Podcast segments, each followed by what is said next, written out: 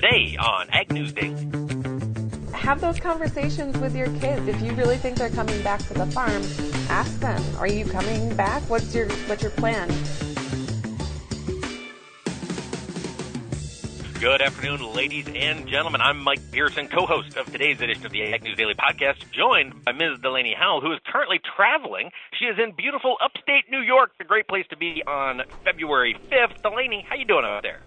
I'm doing pretty good. You know what? Actually, the weather here is pretty favorable, especially for the middle of February, beginning of February, I should say. But really, what kind of temps are you talking up there? I mean, it's like 35, 40, but it's not snowy, it's not icy, it's not really particularly cold, so I consider it a win. There you go. Hey, you can't go wrong with that. Absolutely. So, yeah, I was at the Northeast Agribusiness and Feed Alliance annual meeting, so learned a lot about Northeastern agriculture, specifically the dairy industry. Yeah, so bring us up to speed. We've talked a lot about the dairy industry in Wisconsin, mm-hmm. in Michigan, and Iowa, and Minnesota. That is a sector of industry that has been absolutely battered. I've heard similar stories out of uh, out of New York, basically any place that touches Canada, since they added their uh, Class Seven milk uh, thing. What's what are you hearing on the ground up there, Delaney? Uh, so I think there's some mixed sentiment across the dairy industry. So we do have, like you said, the Michigan, the Wisconsin areas that are definitely drastically seeing a drop in dairy farms. But then compared to New York, year over year, New York is actually doing pretty favorably, all things considered, with the economic outlook for the dairy industry. And one of those reasons is because of a program called New York, New York FarmNet, which actually grabbed an interview with one of their outreach directors, Kate Downs, and I'll play that here in just a little bit. But they have programs in place to help dairy farmers so that if they're faced with a challenge, if they have a decision to make, they don't always just resort to filing Chapter 12 bankruptcy. I was talking to one of the gentlemen with that company today. He said, you know, a lot of other other states don't have companies like that, and so dairy producers don't feel like there's another choice. That it's file Chapter 12 or continue suffering financially. And so, interestingly enough, here in New York, it seems like they've got some programs put in place to help that, so there's other choices to be made. That is interesting, Glenn. I'm looking forward to that interview because it does sound like it's a nice uh, escape hatch for folks looking for a different uh, way to kind of get out of the mud when it comes to looking at Chapter 12 or yeah, or staying in business.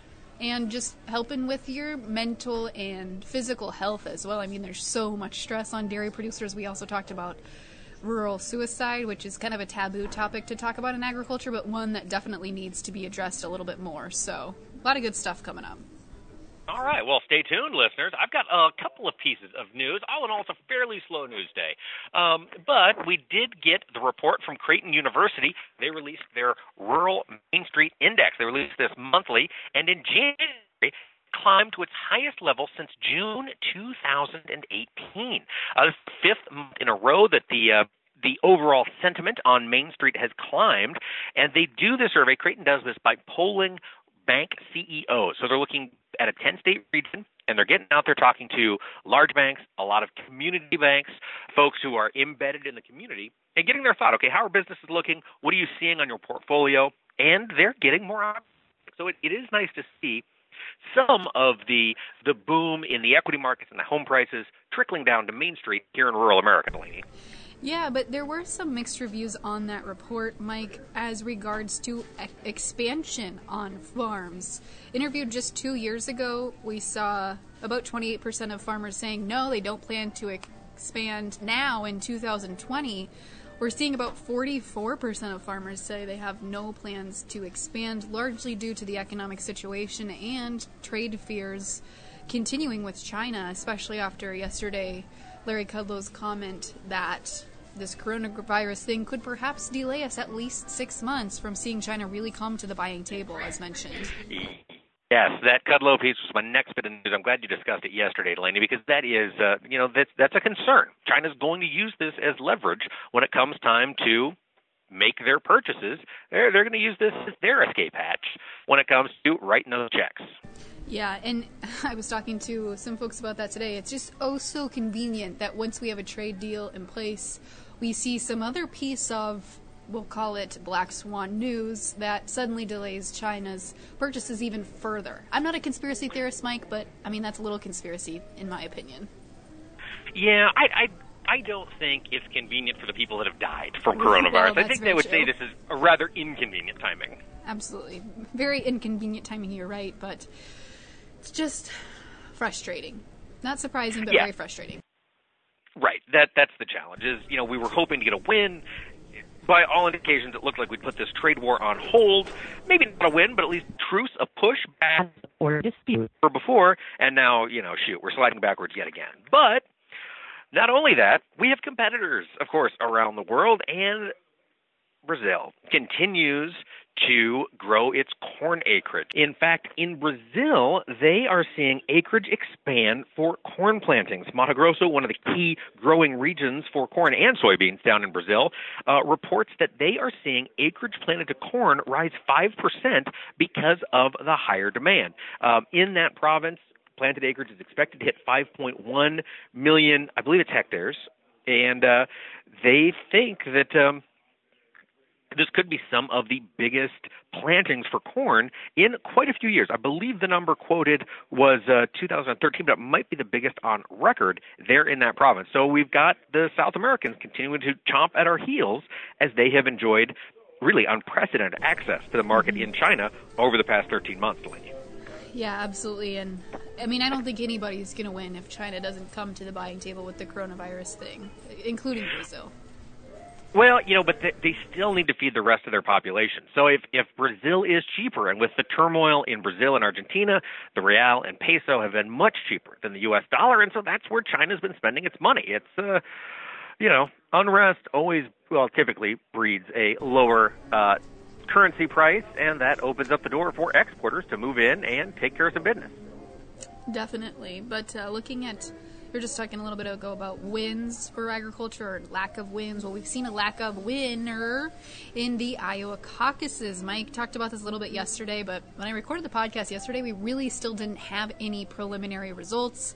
As of today, we still don't really have any final conclusions because so much of the polling process went wrong with a functionality of the polling app that they were using for the caucuses, people not knowing how to use it, not having it downloaded correctly, etc. But we do have kind of some preliminary results as of now. About 65% roughly of Iowa caucuses have been determined, with the leader coming in at about 27%, led by Mayor Pete Buttigieg, followed by Bernie Sanders, Elizabeth Warren, and Joe Biden coming in fourth.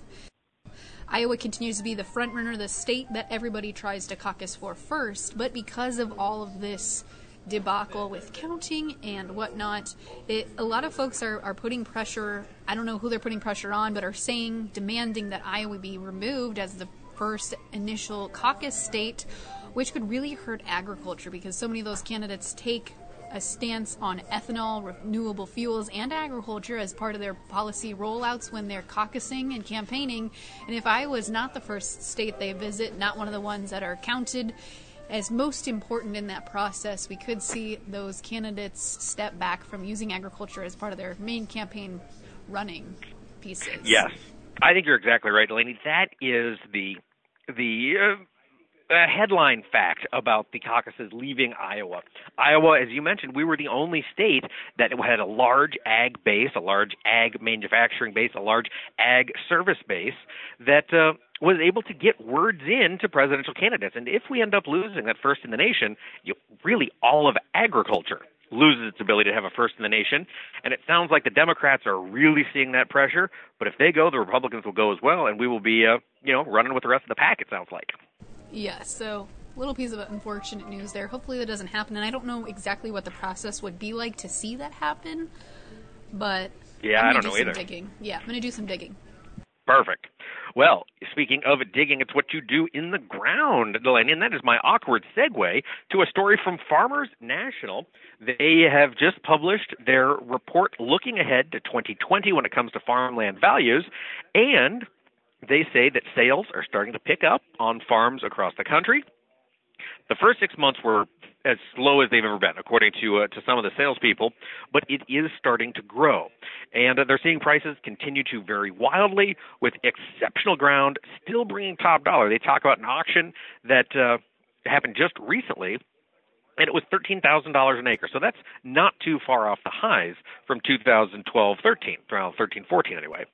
So we're seeing this thing move ahead, and uh, they don't expect to see a huge break in cash rents going forward. They don't expect to see a huge break in land prices going forward because at the end of the day, we produce a heck of a lot of food for a heck of a lot of people very efficiently, and none of these other countries can do that.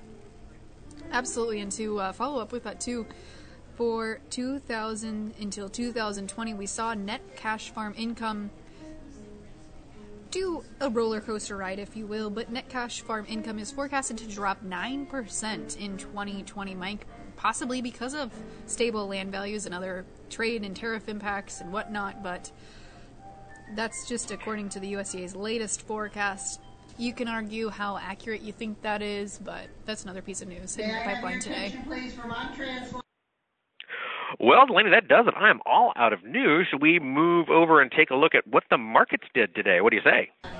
Let's do that. And just as a precursor, we're cutting a little early today, so the markets haven't quite adjusted yet for prices. But Mike, I know you watch them pretty closely now. Tell us what they've been doing overall during today's trading session. You bet. So as we head into the close, listeners, remember that we've got mixed trade in the grains. Um, it's been a volatile day. We saw a lot of excitement in the overnights that quickly fell away as the day session got started. As things stand today, remember we're not quite closed yet, but we will be in about uh, seven minutes. The March 2020 corn contract is down one and a quarter cents at 381 even. The May down a penny at 387 even. Over in soybeans, they have bounced back to the upside. The March contract up 880 and three quarters quarters, excuse me, up one and a quarter to close or to trade right now at 880 and three quarters. The May up eight, geez, up one and a half, trading at 894 and a half. In wheat, again, a lot of volatility today. It was following corn, and then it kind of tried to pull corn higher as we went into the later part of the session.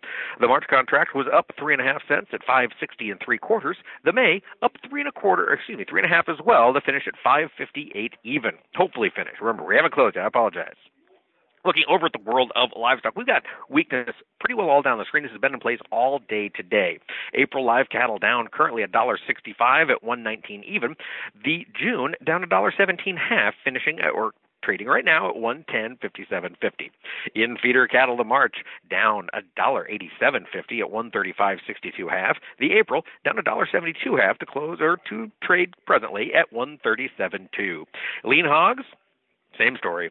April down 47 half, trading at 61.85, and the May down 60 cents, currently trading at 70.30. Can't forget about our friends over in the dairy industry, especially now that Delaney is getting to know more and more of them up there in the Northeast. Class 3 milk today is lower. The February contract down 14 cents on the day at uh, currently trading at 16.89. The March down a quarter, 25 cents at 17.05. And Delaney, that does it. Let's kick it off to your interview there from Albany, New York. Well, I am catching up with Kate Downs, who is the outreach director for New York FarmNet. And Kate, you talk about a lot of important subjects in agriculture. Not necessarily fun subjects, though. Tell right. us first, before we get into some of those nitty gritty subjects, tell us a little bit more about New York FarmNet and what role you guys play. Sure. So, New York FarmNet is a really incredible organization that's been around since the 1980s farm crisis, and we provide free and confidential on farm support for any farmer in New York State. Um, we we have financial consultants who can provide that business analysis, that business planning, and then we also have family consultants who are trained social workers or family counselors to help families deal with difficult conversations because working with family on a farm is not easy. And so we help them have those conversations right at their kitchen table or in the barn. Yeah, there's certainly a lot of conversations that don't happen that maybe need to happen on the farm more often than not. Kate, also, I wanted to ask a little bit about more about your background and how you sure. got into this role. Sure. So I studied agricultural business at SUNY Cobleskill. Um, my family had a small dairy farm. My dad was a high school ag educator for 35 years. So we had, you know, I always was surrounded by agriculture, especially dairy farming. And then we lost my uncle to suicide after he sold the farm and that really sort of launched my career in this trajectory. You know, I'd always studied agriculture, and you know, I realized after my uncle died that this was a really important area that I didn't think anybody was talking about. And then I found New York FarmNet, and they're doing this work. They're helping farmers. They're having those conversations that need to happen on and around the farm, and it just it was a match. That's really neat too that you had a personal connection to it. I, I mean, I think to do that type of work, you'd really have to have a personal connection just because you're dealing with a lot of sticky situations. Yeah, yeah. And I, you know, I started out in FarmNet as I was the main person answering the phone, and that was four years ago. Um, and so I got to have a lot of conversations with a lot of farmers, and you know, it's pretty incredible. By the time they reach out and reach out for help, you know, they're they're at the end of their rope. They're they're just so distraught. They don't know how to move on, and you know, I might be on the phone with that farmer for 45 minutes and they're in tears and I'm just a random voice at the end of the phone, but it gives them a chance to again air their grievances and just kind of talk through things, but it also allows them to be seen and heard and know that there's someone there who cares about them, who wants them alive and wants their farm to keep farming. You know, we the fact that we can provide this service to farmers is really amazing because there's not really any other program just like ours in the US and I think you know, I really give New York State a lot of credit for supporting our program because, you know, farmers are hurting and, you know, it's never gone away. You know, people knew about the 1980s and, you know, then things got better and then they got worse. But this, you know, long scrape that we've had in the dairy industry really has really done a number on a lot of people. So yeah. the fact that we can help them at this point is really huge. Yeah, the, the dairy industry is definitely the one that's had maybe some of the mo- more tumultuous past events. But before they get to that point of maybe tossing in the towel, not to take it too lightly, but just the, the management of stress. Sure. What so farmers are a very resilient bunch, as you know. They're so resilient, and and they're not ones to talk about their problems right. and manage maybe stress the best way. And right. mental health is still a little bit of a taboo, I would say, within the ag community. How do you go about talking to those folks with all those factors considered? So I usually start talking to them about something else um, because it's just easier for them to ask for help related to you know financing a tractor or something like that. Something that benefits the farm. And then, you know, I will work in the stress management, their own stress management, their personal well being. And, you know, our family consultants are really the magic workers and our financial consultants too. They're really a great team. And they can help bring that farmer, you know, help ground them in a way. It might be taking five breaths before they get on the tractor in the morning. You know, that's not anything fancy. We all breathe. We all have to breathe. Um, but it can be really simple things like that, or just going for a walk around the farm. Just check out that field, just walk it instead of driving the tractor. There's a lot of things farmers can do that are really, really simple that they probably already do, they just might not think about mm-hmm. it. So, just, you know, there's a lot of things that you can do to help yourself before it gets really, really bad. Yeah, and, and we hope that it doesn't get to that point for farmers sure. and that they reach out to trusted friends or advisors before that. But once they're at that point, when, and suicide is just such a serious topic. You look at agriculture, we've got one of the highest suicide mm-hmm. rates. Why do you think there continues to be this taboo around talking about suicide within agriculture? I think a lot of it has to do with there's just a deep stigma. You know, societally, there's it's not easy to talk about, and only just now are people sort of comfortable with talking about it and talking about mental health, uh, let alone some of the more deeper issues like suicide. Um, I also think because of that, people don't have the language to use to talk about it in a way that feels sort of comfortable.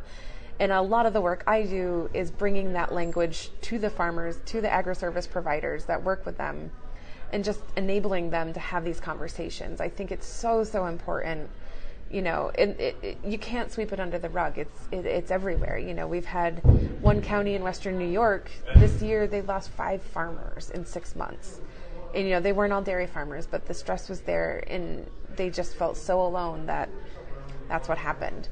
Um, so we just we just need to have the, keep having these conversations, normalizing it. Everybody everybody should have someone to talk to. Um, you know, and talk therapy is not for everyone, but if it does work for you, that's great. Sometimes medications need to happen too, and that's also okay. I think we just need to be, it's okay to not be okay, and it's okay to reach out for help.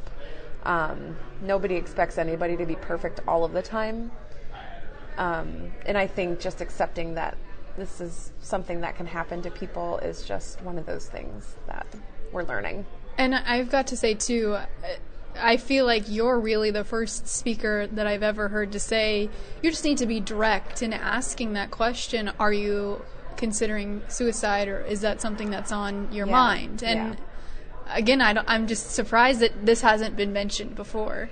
Yeah, so I think I've been to a lot of trainings um, because this is what I'm interested in and I feel very passionately about it. And, you know, I think when talking about suicide, we often talk to behavioral healthcare providers and healthcare providers and um, social workers and that, but we don't necessarily think of people outside of those healthcare communities. And so bringing it, bringing that conversation that's happening over here and bringing it to the agricultural community is probably the best way we can help them. And the trainings I went to were not ag specific. I have just turned them into ag specific things because I know that this is what's happening in our in our state. So um, yeah, mental health first aid, safe talk. There's tons of trainings out there that can really help educate you. Can really give you a baseline knowledge of different mental health disorders. You know, anxiety and depression are the most common, and I mean everybody struggles with those things. I think.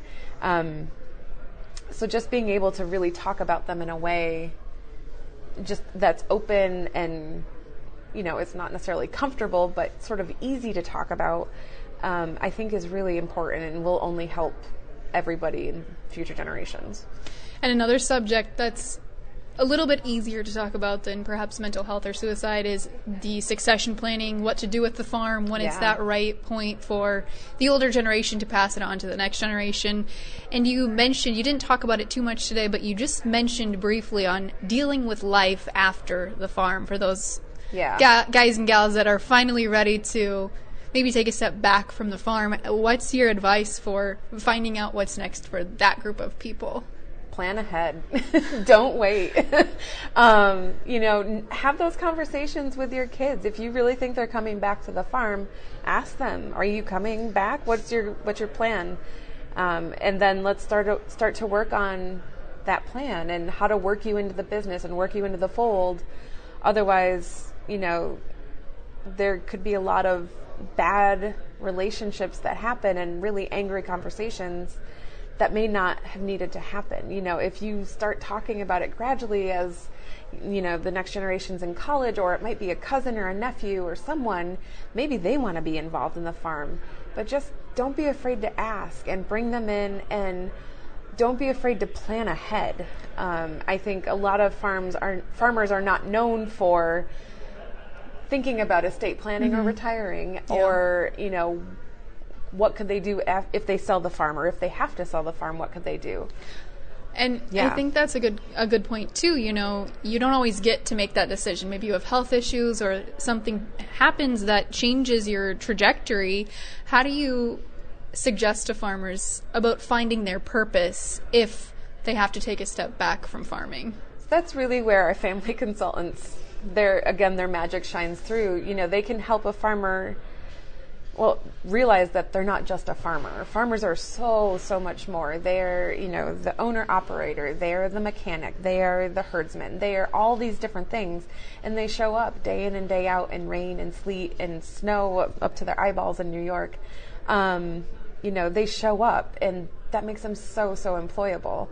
And helping them connect those dots and realizing oh i am I can do this.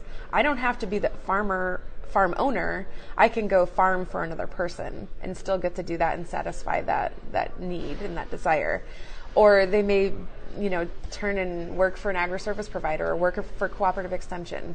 You know, there's lots of opportunities for farmers and people love hiring them because they're so they're such good employees and they show up and they're not afraid to do the hard work. So it's just, you know, it's uncomfortable because it's different, but don't be afraid to make that change. Oh, fantastic. Well, Kate, before I let you go, share with us for farmers, especially those in New York, how can they find some of the resources that are offered that you've been d- discussing? Sure. So you can reach FarmNet on our 800 helpline, which is 1 800 547 3276. Or you can find us online at www.nyfarmnet.org. Awesome. Thank you. Thank you.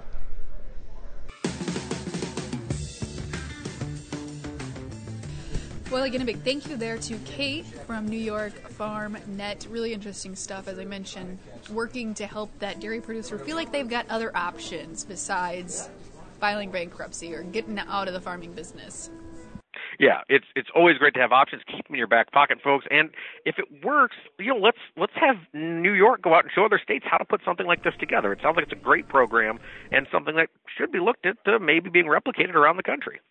Absolutely, Mike. And speaking of options, we've got a ton of great options when it comes to agricultural podcasts on globalagnetwork.com. Be sure to check us out there, as well as the Ag News Daily podcast there.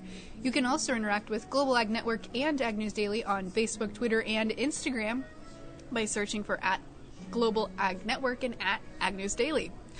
Mike, with that, I'm heading down to San Antonio, so hopefully I'll see some of our listeners there, but should we let the people go? Let's let them go, lady.